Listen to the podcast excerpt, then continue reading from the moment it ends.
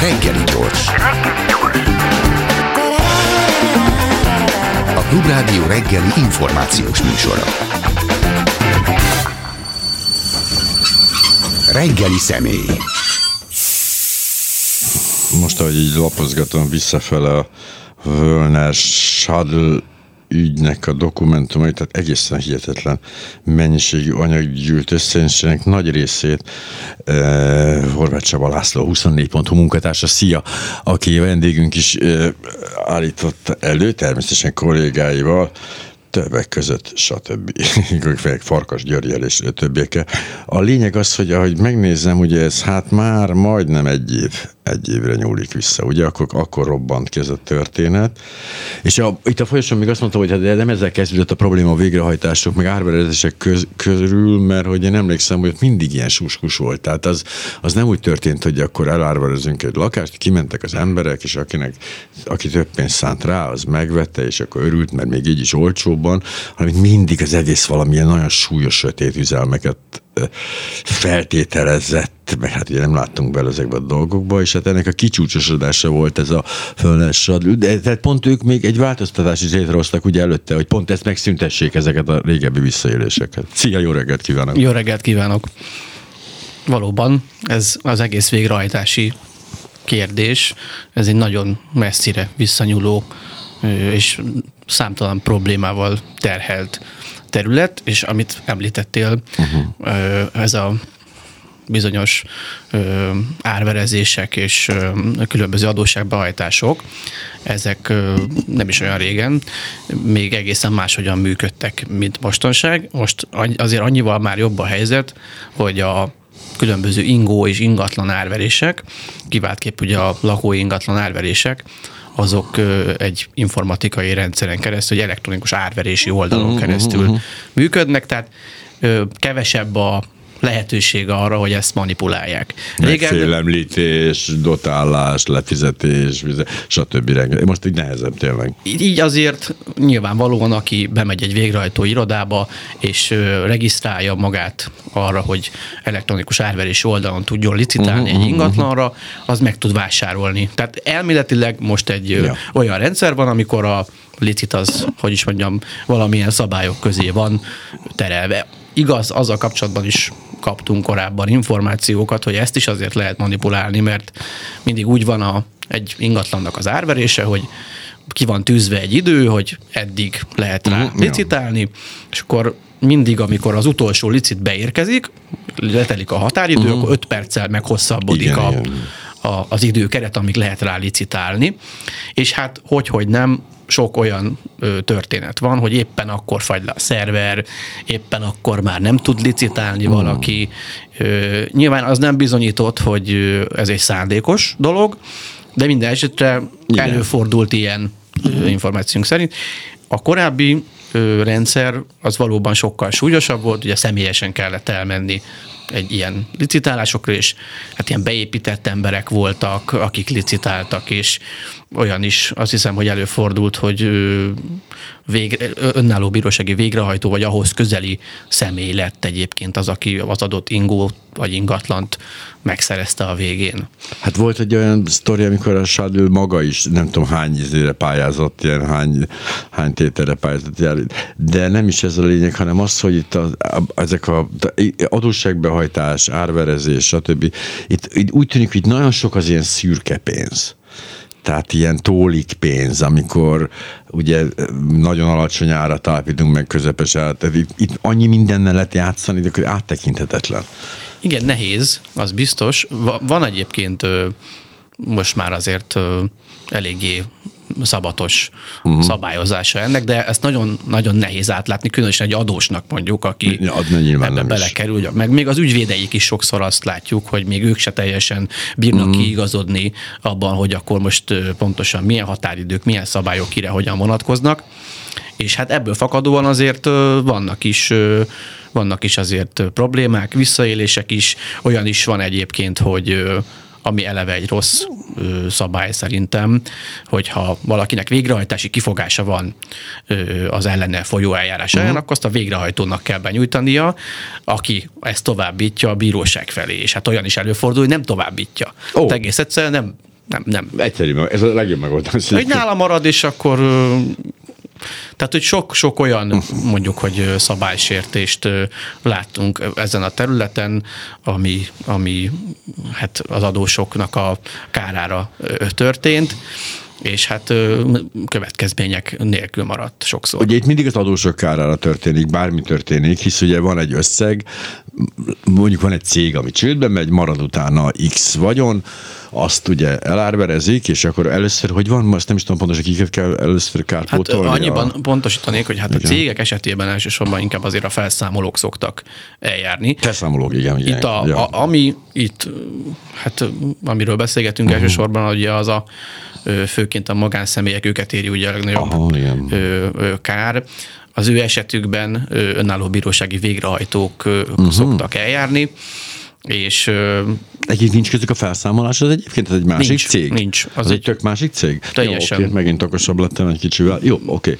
Semmi közük hozzá és hát a, az önálló bírósági végrehajtók azok, akik mondjuk amikor van egy banki tartozás, vagy közüzemi uh-huh. tartozások, és mondjuk a bíróság úgy dönt, hogy valóban ezt az adósságot be kell hajtani, akkor kirendelnek ugye egy önálló bírósági végrehajtót, amelyik aztán a felelhető vagyontárgyak bizonyos szabály szerint meghatározott uh-huh. értékesítését elvégzi, és akkor abból a végrehajtást kérő bank közüzemi szolgáltató megkapja a díját, illetve hát nyilvánvalóan a végrehajtó sem ingyen csinálja ezt, tehát ő is jutalékot Igen, és egyebeket kap ezért. Tehát ugye valaki ezt most tök törvényesen csinálja, teljesen tisztességesen, akkor is nagyon rosszul járunk, ha erre sor kerül már a végrehajtásra. Tehát ezt mindent meg kell tenni, hogy ezt elkerüljük, mert ez, igaz. ez biztos, hogy nem járunk jól. De ha ebben még plusz belkerül a korrupció, akkor nagyon rosszul járunk. Ez így van. Ezt, ezt uh, nyilván a, a Wölner Sadl ügy, aminek kapcsán elindult uh-huh. ez a beszélgetés, az nem konkrét uh, hát ilyen végrehajtási ügyekről szól, bár nyilvánvalóan az a sok-sok pénz, ami itt szerepel benne, ugye ami bekerült ebbe a esetében, hogy a 924 millió forintot írnak a vádiratban, az nyilvánvalóan a, a végrehajtási tevékenységből befolyó összegeknek a sokasága. Tehát nyilván szerencsétlen emberek, adott esetben kilakoltatott embereknek a, a, a, a különböző hát az életük értékesítése. Hát igen, mert ez azért borzalmas, mert lehet, hogy maradt volna az elárvezett lakásából 560 ezer forintja, de csak 60 ezeret kapott meg. Tehát itt, itt olyan tételekről van szó, amik tényleg életben maradásról szólnak, vagy tehát azért nem olyan, tehát ezek tényleg fontosak lettek volna, hogyha, ha erre mennek. Nyilván nem mentik meg, meg nem vesz belőle új lakást, de lehet, hogy két hónappal tovább tud a bérletbe lakni. És iszonyú pénz, pénzek gyűjtek össze. Ez a rendszer hiba, ez egy rendszer hiba volt, hogy mert ezek a pénzek be bekerültek, majd láthatatlanná váltak, tehát ilyen gyakorlatilag kenőpénzként működtek belül. Ez, ez ennek az egyenes előzménye uh-huh. ennek az egésznek, hogy ö, a 2014 körül foglalkoztam egyébként én magam is már a, a végrehajtói kamarával, akkor még köztestület kamaraként uh-huh. működött, és akkor egy olyan problémáról írtam, hogy a különböző önálló bírósági végrehajtóknak a nagyon nagy része, a többsége úgy végzi ezt a szakmát, és foglalkozik jogi szövegekkel, hogy semmilyen jogi végzettsége nincsen. És hát ott egy hosszabb uh-huh. sorozatban ö, írtam arról, hogy ilyen állattenyésztő, könyvtáros és egy Hogy nem volt semmi feltétel gyakorlatilag? Nem volt, nem volt, és akkor nem sokkal később, egy-két évre rá az igazságügyi minisztérium elrendelte, hogy kapnak egy türelmi időt, de mindenkinek, aki végrehajtó akar lenni, vagy tovább akarja folytatni uh-huh. ezt a szakmát, annak igenis a jogi végzettséget meg kell szereznie ez alól kivételt képeztek a nyugdíj előtt állók, stb. Uh-huh. De minden esetre így szépen lassan ő egy csomó mindenki kikopott, Ö, nyilván olyan is volt, aki elkezdte, de nem tudta megcsinálni, és a többi, és hát szabadultak föl helyek, ahova új végrehajtókat kellett kinevezni. Uh-huh. És hát ugye a vádirat az nagy részben arról szól, hogy a Sadl György, aki ekkor már elnöke volt a, ennek a szervezetnek, végrehajtói karnak, ő legalábbis a vádak szerint ugye azt találta ki, hogy ő a saját maga által preferált, előre meg talált jogi végzettséggel rendelkező embereket szeretné végrehajtói pozícióba tenni, és hát ezért cserébe ő elvárta ezektől az emberektől, hogy amennyiben megkapják a munkát, akkor ő ad nekik fizetést, egy-két millió forintot, havonta, de a végrehajtói irodának a bevételét vagy teljes egészében, vagy részben neki kell visszaadni. És hát feltehetően ez a 924 millió forint, amit a vád szerint ugye megkapott a Sadl György hét végrehajtótól, illetve hét végrehajtó irodától, uh-huh az ezekből az összegekből jött össze. Tehát, így... Tehát ekkora különbség volt az egy-két milliós fizetés, amit ő adott, nem tudom, hogy így úgy, mint a jutalékból járt volna az összeg, akkor az a, a kettő közötti különbség volt Így ez, van. ami ott fel. Így van. Tehát ez, ez, ezek Miért az irodák... ez meg a végrehajtóknak, hisz úgy többet kerestek volna, hanem De különben nem nevezték volna ki Ja, különben nem lettek volna végrehajtók. Ugye arról van szó, hogy ugye itt jött a vádak szerint a képbe a Völner Pál, uh-huh. aki egyeztetve Sadl György, ugye elméletileg közöttük volt egy ilyen korrupciós kapcsolat. A Sadl György megmondta, hogy akkor kit kellene kinevezni, Ö, felterjesztették, felpontozták először ezeket a uh-huh. pályázatokat ezeknél az embereknél, felterjesztették az igazságügyi minisztériumba, és ott Völner Pál intézkedett a minisztériumon belül, és azokat az embereket nevezték ki, akiket ő előre meghatározott, ugye ezt állítja az ügyészség a, a vádiratban. Itt ugye felmerült az alá- aláírás, hogy Varga Juditnak kellett volna ezeket aláírnia, de hogy vagy nem volt ilyen, mert volt valami aláírás a, a, cirkusz. a, Hát itt, ami most, ami a vádiratból mi Mhm. meg is írtunk, hogy ezt, ezt a kinevezést, ezt a Vízkeleti Marian államtitkár volt, aki uh-huh. ezt aláírta végül, és akkor végrehajtó lett Igen, az adott igen. személy. Tehát nem Völner Pál, ő közben járt uh-huh. a vádak szerint, hogy akkor így legyen meg a kinevezés. Tehát végső soron ezeknek az embereknek is, akiket kineveztek ide végrehajtóknak, ezeknek sem volt ez egy rossz biznisz, hiszen azért egy-két millió forintos fizetést ja. ugye kaptak. Igen, semmi, a semmi sokkal jobb, kevesebb, mint a persze, két millió. De azért való igaz, hogy ezeknek a végrehajtó irodáknak akár több száz millió forintos ö, bevételük, sőt, akár több száz millió forintos nyereségük is származik. Tehát ez, ez kimutatható ugye a cégadatokból is. Nyilván. Tehát a, ez... Ez- ez a hét végrehajtó iroda a legutolsó beszámolóik szerint egy milliárd forint körüli összeget termelt a hét végrehajtónak uh-huh. egy év alatt. Ez annyira, nem tudom, ez iszonyú feltűnőnek tűnik így most elmesélve, de ez úgy ott, amikor működés közben ott volt, akkor valóban nem, nem tudom, hol tűnhetett volna fel. Mi, mi okozta e bukást egyébként? Tehát hogy, hogy keveredtek ebbe, és azért látjuk azt, hogy így mondjuk a főügyész nem annyira kapkod a, hát nyilván azért már sas nem kapod legyek után, de hogy nem annyira kapkod, nem annyira ugrik rá ezekre a NER közeli ügyekre, ez meg úgy volt, mintha telébe találták volna. Igen, nagyon érdekes. Én am, amennyire én tudom, én, én azt hallottam, de erről külön nem írtam, én úgy tudom, hogy nem is a Sadl Györgyöt és nem is a Völner Pált figyelték meg, uh-huh. hanem egy a harmadrendű vádlottat úgy tudom, aki egy kecskeméti illetőségű ember, aki ilyen navos ügyeket próbált meg megolajozni. És a, őt kezdték el, azt hiszem, vagy úgy tudom, lehallgatni, Aha. és úgy került képbe Sadl György, akivel beszélt telefonon, nyílt vonalon, és aztán úgy került később képbe a Völner Pál.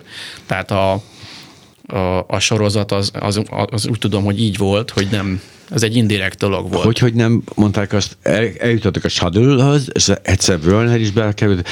Ja, Istenem, hát tegyük le a telefont, ezt már hallgassuk tovább. Tehát hogy, hogy volt az, hogy következetesen végigmentek egészen az ügy végéig? Egyáltalán ki végezte ezt a nyomozást? A legelőször a Nemzeti Védelmi Szolgálat végezte ezeket a megfigyeléseket. Ez ugye a belügyminisztérium Pintér Sándornak a, a irányítása alatt működő szervezet, és aztán Ők a, rendőrök rendőrei? tulajdonképpen ők Igen, ez ilyen a így belső... izé- megfigyelők, Aha, igen, ilyen megfigyeléseket végeznek. Ők voltak, akik követték a Sadl Györgyöt, uh-huh. meg követték a Völner Párt, meg, meg gondolom, hogy dokumentálták megfelelően a, a dolgokat, és aztán egy ponton ők, nekik át kellett adni a stafétabotot az ügyészségnek. Ez történt azt hiszem 21 szeptemberre magasságában, hogy a, a központi nyomozó főügyészség beszállt, És ez nagyon-nagyon nagy titokban történt, mert a, még akkor is nagyon nagy titkolózás volt, amikor a, a Sadül Györgyöt letartóztatták. Azért tudom, mert ezen egy kollégámmal együtt voltunk rajta elsőként, hogy a, uh-huh. hogy a, hogy a Sadül Györgyöt letartóztatták. Nem is vettem már fel a telefont, ki volt kapcsolva a telefonja. Csoda, mert ebből, aztán kitelefonált onnan, hát és mondta, igen, hogy De ebből már gyanús volt, de abból aztán még inkább gyanúsabb volt, hogy aztán sem az ügyészség, sem a bíróság, sem a büntetés végrehajtás, sem sehonnan nem kaptunk semmilyen hivatalos választ azzal kapcsolatban, hogy őt ö, letartóztatták. És mikor ezután nyomoztunk, hogy akkor hogy lehet, mint lehet, hogy tudjuk ezt megírni egyáltalán, akkor egyébként nekem több helyről is ö, jött olyan információ, hogy hát itt a Völner Pállal lesz valamilyen csatlakozási uh-huh. pont, és akkor én még legyintettem is, hogy ó, hát ha volt is ilyen, vagy akkor ez nem hiszem, hogy valaha is ki fog ja. derülni, és akkor puff, egyszer csak kiadta az ügyészség a közleményét, hogy hát a mentelmi jogat azt uh-huh. fel akarják függeszteni. Tehát ebből az egészből nőtt ki ez, és aztán 21 decemberében ugye akkor le is tartóztatták a, a Sadl Györgyöt. Ugye, ami, hogy titok, meg hogy, hogy nem hallottunk erről, meg stb. Hát ez annyira jó sikerült titkolni, hogy tulajdonképpen az a letartóztatásával neki nem ért véget a munkája, vagy nem ért véget a karrierje, hanem így tovább, tovább dolgozott bentről.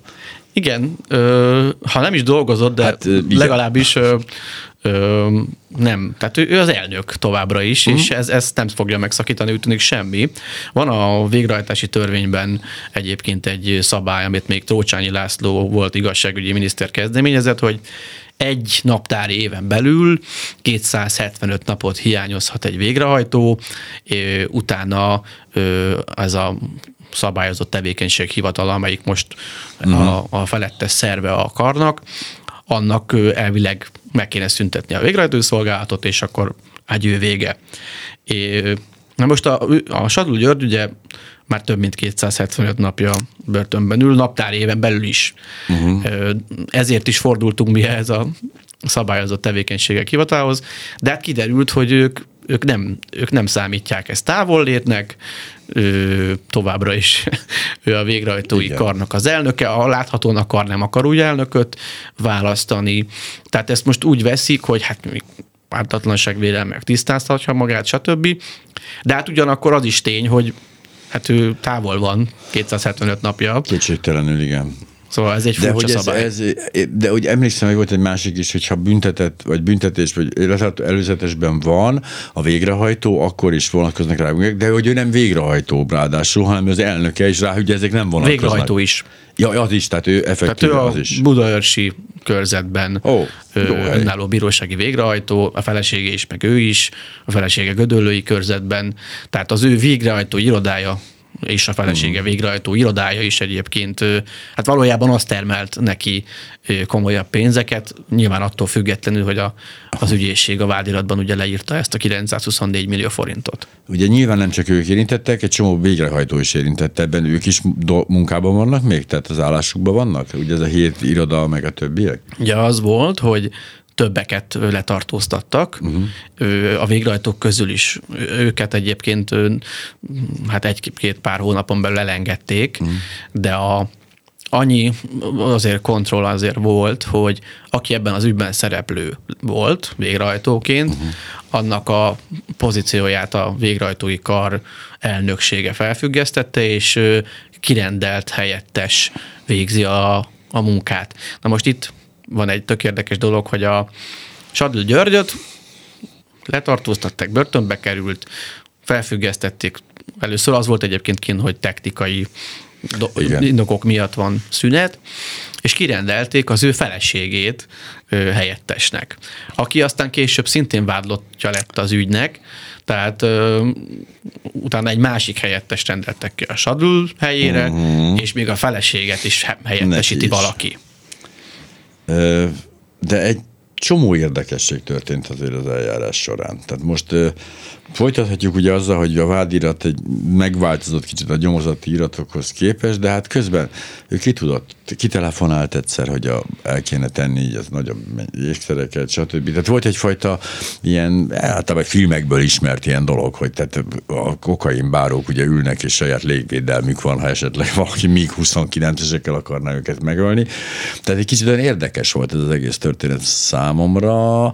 Nyilván én azt gondolom, hogy nem kell annyira naívnak lenni, nyilván, hogy ilyen pozíció ember bekerül egy ilyen helyre, akkor az valamilyen képen VIP részlegre kerül, jobb esetben. Én nekem még ez is belefér, szerintem, de ez túlzás Szerintem volt. itt még biztos, hogy nem. Tehát a, azt uh-huh. el tudom képzelni, hogyha mondjuk elítélik jogerősen majd, és börtönbe kell vonulnia, ugye az sok esetben előfordul, hogy a hogy a jobb körülmények között uh-huh. üzemelő kecskeméti parkettásnak becézett igen, börtönbe igen, kerülnek igen. be.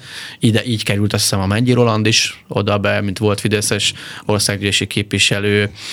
Ugye ja, a, ja, ja.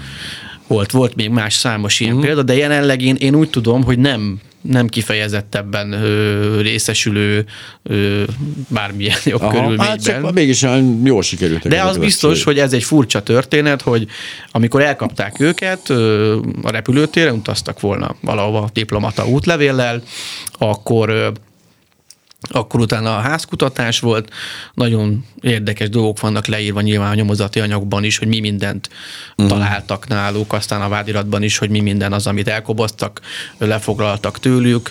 Hát ugye itt rengeteg-rengeteg pénz, meg ékszerek, stb. És és hát ugye ez a történet, ez különösen pikáns, ugye, amit itt szóba hoztál, hogy valóban, tehát még, még nem indultak el ezek a különböző lefoglalások, de már mondjuk, hogy följegyezte a, uh-huh. az ügyészség, hogy mi mindent lehet esetleg lefoglalni, és akkor a vád szerint legalábbis ő az át, neki biztosított telefonon keresztül kitelefonált és megkérte a feleséget, illetve rajta keresztül az édesapáját, hogy akkor béreljenek egy széfet, és akkor oda tegyenek be ö, le nem foglalt ö, luxusórát, ékszereket. Mm. Ez majdnem 110 millió forint, amit itt megállapítottak mm. összegként. Na most itt ebben a, a probléma az, hogy erre rájött az ügyészség, és emiatt aztán a édesapa és a feleség is vádlottak nagyértékű pénzmosás miatt. Uh-huh. Szóval én igazából ezt nem nagyon értem, hogy ezt miért csinálta. Gondolom, hogy a feleségének, az édesapának lehet, hogy volt annyi esze, hogy amúgy ezt megcsinálta volna magától is. Nem tudom, hogy erre miért kellett volna felhívni a figyelmet. Minden esetre ezzel együtt bevonta a családot is a, a vádba. Igen, ez pusztító, hát nyilván nem nem ő volt a legélesebb kés ebben a fiókban, az, az több, több szempontból, több momentumból is kiderül. De volt ennek a történetnek egy érdekes mellékszála, ugye a Nagy Ádám féle mellékszál, Rogán Antal kabinetfőnöke, akik hogy keveredett ebbe, ő nem volt végrehajtó, nyilván nem is igen, de jogi végzettségre szüksége volt. Így van, az, az egész kapcsolódik amúgy, a, amiről beszéltünk korábban, uh-huh. tehát a új végrehajtóknak kellett jönniük, amelyeknek jogi uh-huh. végzettségük van, illetve megszerezhették a jogi végzettséget azok, akik bent uh-huh. voltak, de nem volt nekik ilyen. És akkor a vád ugye elkezdett, pontosabban a vád nem, a nyomozati anyagok elkezdtek azzal foglalkozni, hogy különböző végrehajtóknak ö, közben járt a, a, az egyetemi kapcsolataink keresztül a Sadl György, és nem csak végrehajtóknak segített, hanem például a Völner Pál egyik rokonának ö, próbált valamilyen segítséget nyújtani a vizsgázáshoz, ö, és kitér arra is ugye a, a nyomozati anyag, hogy a Nagy Ádám, a Rogán Antal kabinetfőnöke, ő több esetben ő, hát ő segítséget kapott Sadl Györgytől, volt, hogy a vizsgára se kellett elmenni, ha minden igaz, hanem még a Sadl György volt az, aki feljelentkezett neki a Neptun mm. rendszerbe. Tehát a nyomozati anyagok eléggé súlyos dolgokat állítanak arról, hogy a, hogy a Rogán Antal kabinetfőnöke az hogyan és miként szerzett meg vizsgákat ugye a jogi diplomához. Ennek aztán egy se híre, se hanva a, a, a vádiratban, tehát erről, erről semmilyen szó nem esik. Ö, nyilván most az kérdés persze, hogy akkor most ezt nem tudták -e esetleg bizonyítani, de azért a az ügyben érintett tanársegédnek azért voltak olyan mondatai, hogy hát ő tulajdonképpen ezt elismerte, meg azt is elismerte, hogy találkozott a Nagy uh-huh, Ádámmal, uh-huh. Sadül Györgyel együtt mentek le hozzá a Pécsi Tudományegyetemre. Szóval azért itt az tök, tök érdekes volna, hogy az ügyészség az itt milyen nyomozást végzett, és hogy kiket hallgatott ki, tehát a tanársegédet kihallgatták-e, az mit mondott, Nagy Ádámot kihallgatták-e, ő mit mondott. Ugye ezeket mi mind-mind megkérdeztük az ügyészségtől, de mhm. hát erre nem, nem, nem reagáltak semmit, bírósági szakaszban van, nincs itt semmi. Látni mhm. való pedig azt is mondhatták volna, hogy hát kérem szépen, nyomoztunk, nyomoztunk, kihallgattuk ezt, meg ezt, de nem tudjuk, ezt nem tudjuk bizonyítani, ezért nem került bele a vádiratba. Igen, hogy ez a klasszikus, hogy és kék villogóval járt, hát igen, kék villogó sincs benne a vádiratban, de azt mondom, ne is legyen tényleg elég. Tehát gondolkodni. Ez egy kicsit érdekesebb, mert itt azért érezhető, vagy feltételezhető egy olyan, olyan beavatkozás a legmagasabb körök részéről, hogy ez kerüljön ki nyilván egy feltételezés.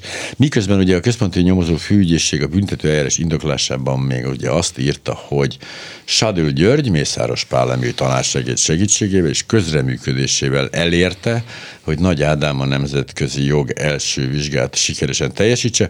Az online felületen teljesíthető vizsgát Nagy Ádám helyett feltehetően egy tanársegéd által beszervezett PhD hallgató teljesítette, és ugye ezt a bizonyos tanársegédet, tehát a vizsgáztatási jogát neki felfüggesztették. Tehát ők, hogy is mondtam, nem lehet teljesen ártatlan az alapján.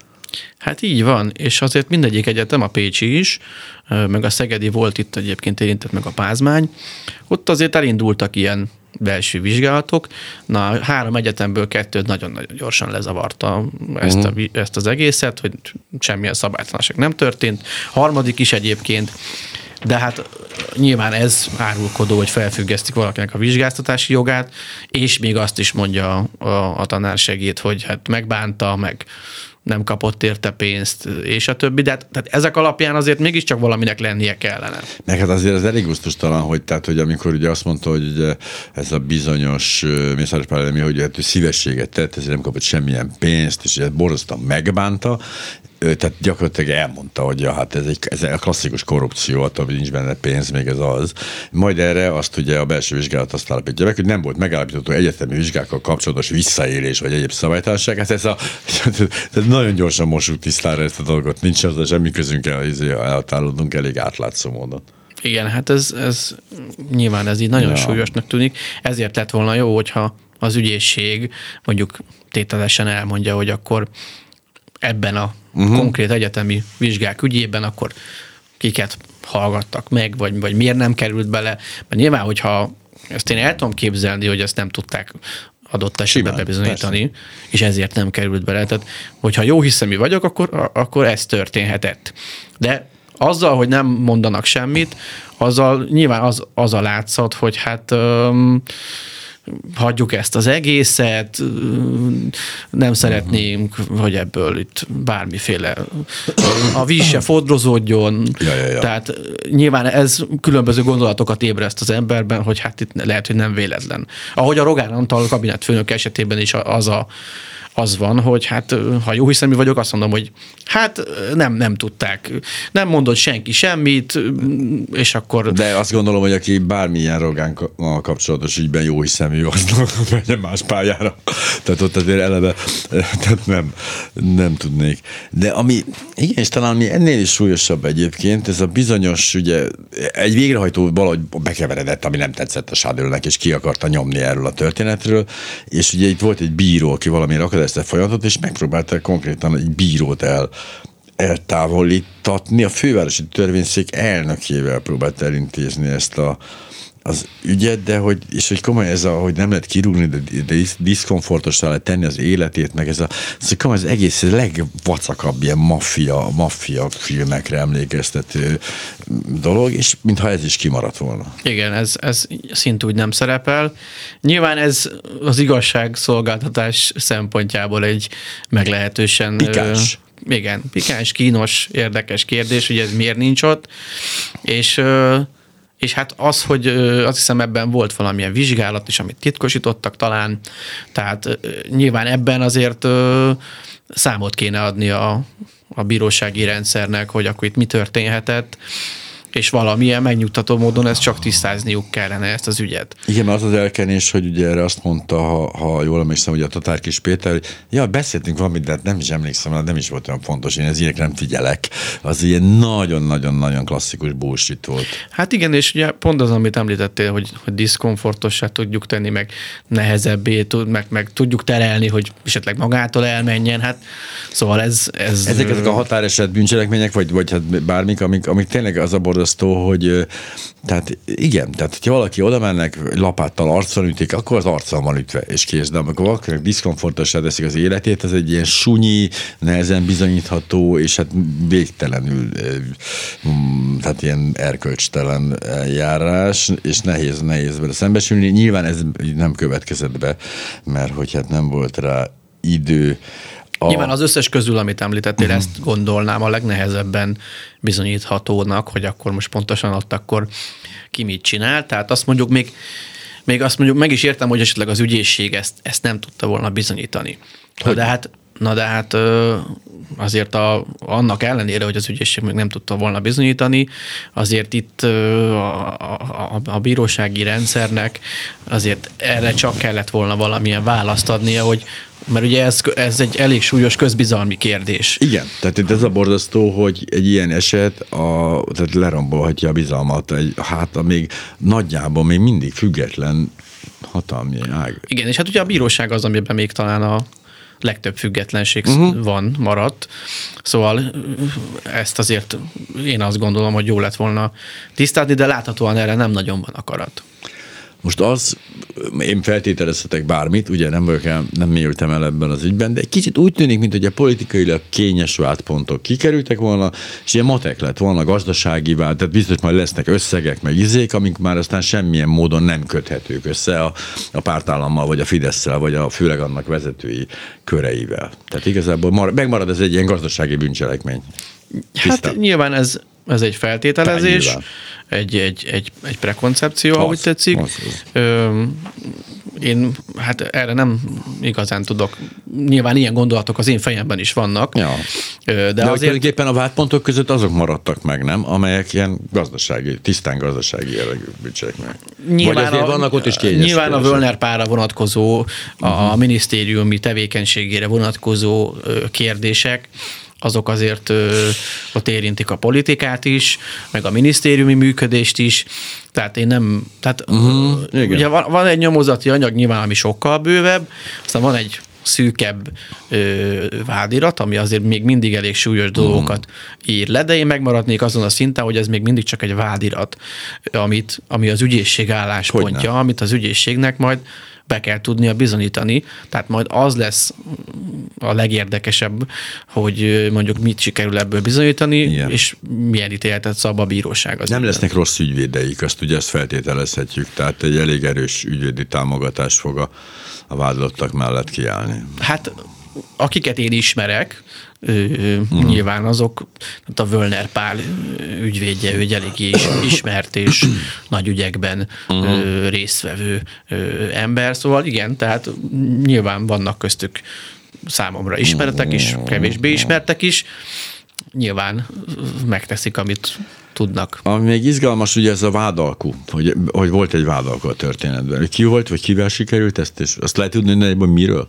Igen a, ezt a vádirat tartalmazza uh-huh. egyébként, hogy a, hogy az egyik személlyel, aki egy, az egyik legfőbb bizalmasa a Sadl Györgynek, a végrehajtó irodájában volt ez a bizalmasa. Ez hivatalosan egy végrehajtó jelölt volt.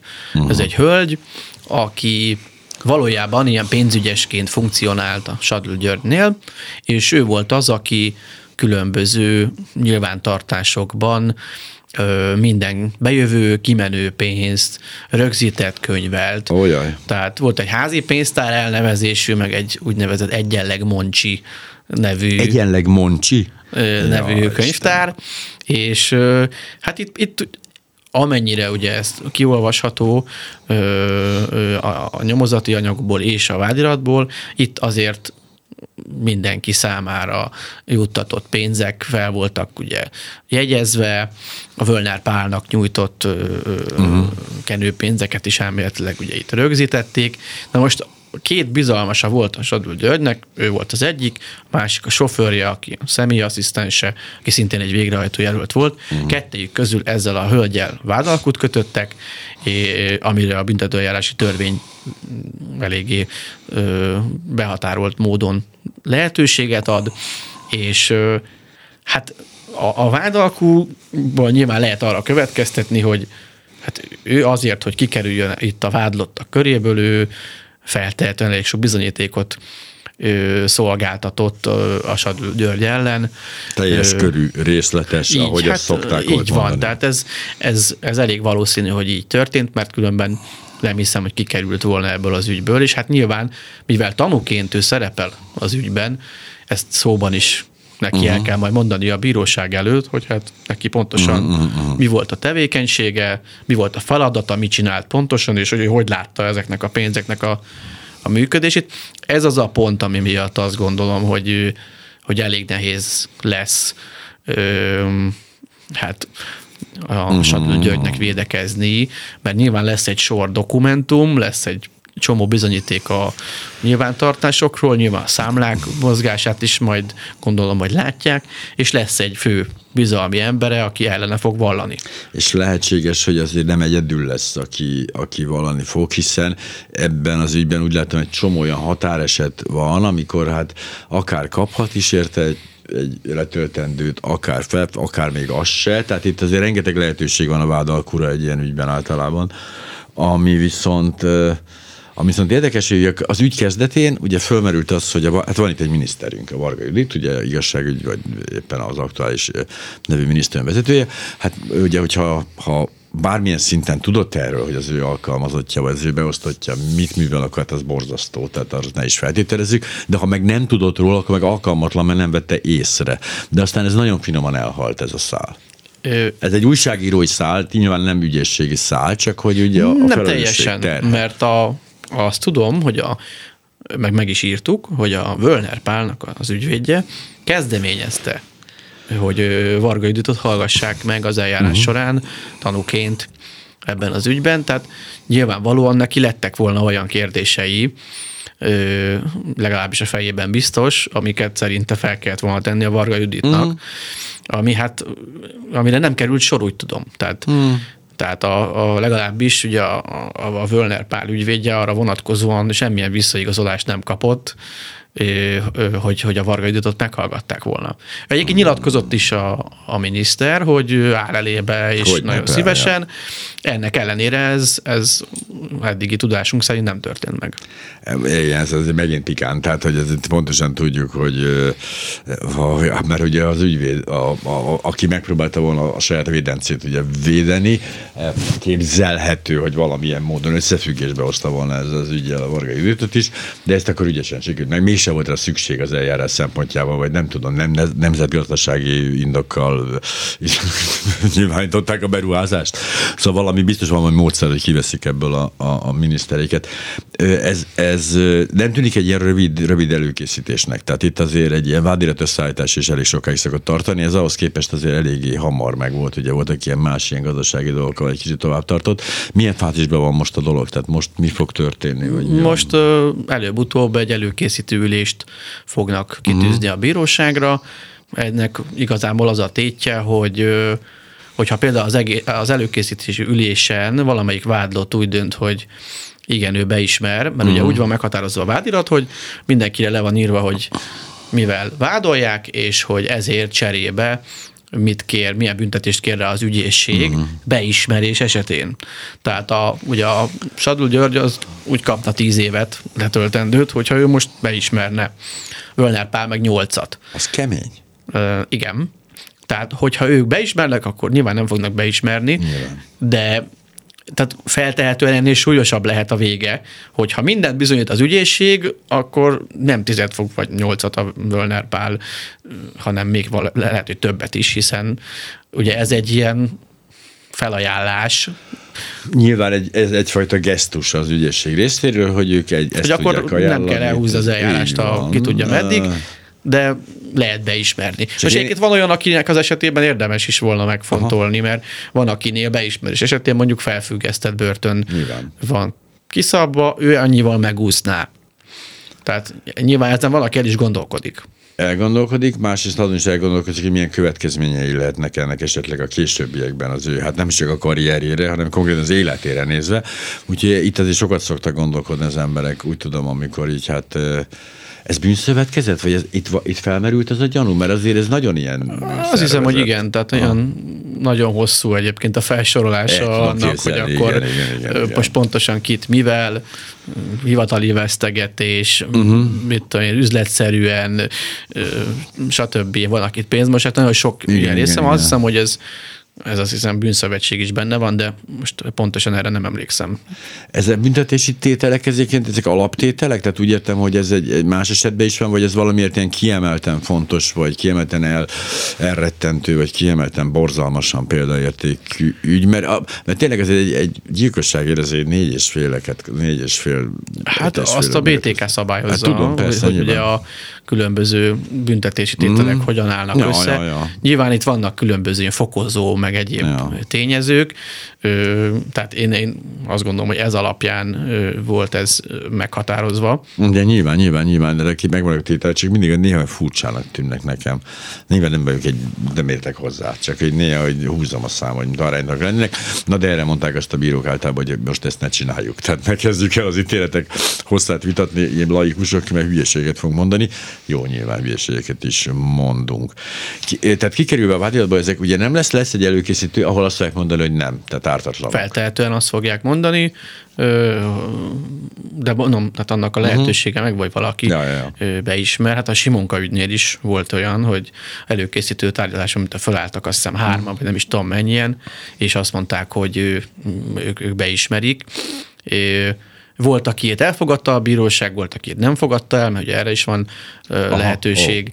Volt, aki ott is vádalkut kötött, tehát ezek ugye az első ö, pár napos ilyen előkészítő tárgyaláson általában Mhm. le is ö, szoktak menni, és utána kitűznek egy első rendes tárgyalási napot, ahol az ügyet érdemben elkezdik tárgyalni, akkor felolvassák a vádat, és akkor ö, nyilván bizonyítási ö, indítványok és a többi tanúk meghallgatása. Szóval azért ez nyilván ez, ezt szépen el is lehet húzni, de hogyha azt veszük alapul, hogy milyen gyors volt a nyomozás meg a vádirat, az alapján lehet, hogy a bírósági eljárás is gyors lesz. Egyébként, ami ebben én elgondolkodható, tényleg fél percünk maradt összesen, hogy a, hogy a, a Fidesznek az a taktikája, hogy ilyen esetben a teljes némasság és a teljes elfordulás, tehát és semmi nincs, semmi közünk, semmi, nem tudjuk, nem, azt sem mondjuk, hogy nincs hozzá közünk. Az tökéletesen működik. Tehát a ném, ez a, ez a fajta elhallgatás, ez egyszerűen azt, mert hogy az ellenzéknek persze verni kéne a dobot, de hát ugye láttuk az ellenzéket, tehát hogy ott onnan nem jön, a független sajtó pedig addig van rajta, amíg valami hírértéke van a dolognak, nyilván van, nem fogja ezt így kampányként használni, és ezek az ígyszerek, mintha el eltűnnének, de hát ezzel legyen az ő bajuk, mi nem akarunk kormányt váltani, meg kormányozni sem nagyon. Hát sőt, ugye a, még annyit, hogy Ja, a, ja, ja. hogy hát amikor meg kiderül egy ilyen, és akkor egy politikus uh-huh. kivetnek magukból, akkor elmondják, hogy hát a mi közösségünkben ez nem fér bele, lámlám van felelősségre vonás, lámlám majd lesz ítélet, tehát aki, és ugye ezt minden esetben eljátszották, ugye mennyinél is Igen, és abszolút még jól is jöhetnek ki ezekből. Igen, egyébként kommunikációs szempontból ezt fel tudják használni. Rendszer szintű ügyekből. Horváth Csaba László, a 24.hu újságírója, és hát a, a Völnes ügy, hát most te vagy épp a szakértő helyben, de többen dolgoztak rajta, nem akarom a többieket ezen megbántani, de hát gondolom folytatod úgy, hogy keressék ezeket az írásokat a 24.hu-n, minket meg hallgassanak itt, ahol most hallgatnak. Gyorsan eltűnök, mert már késő van.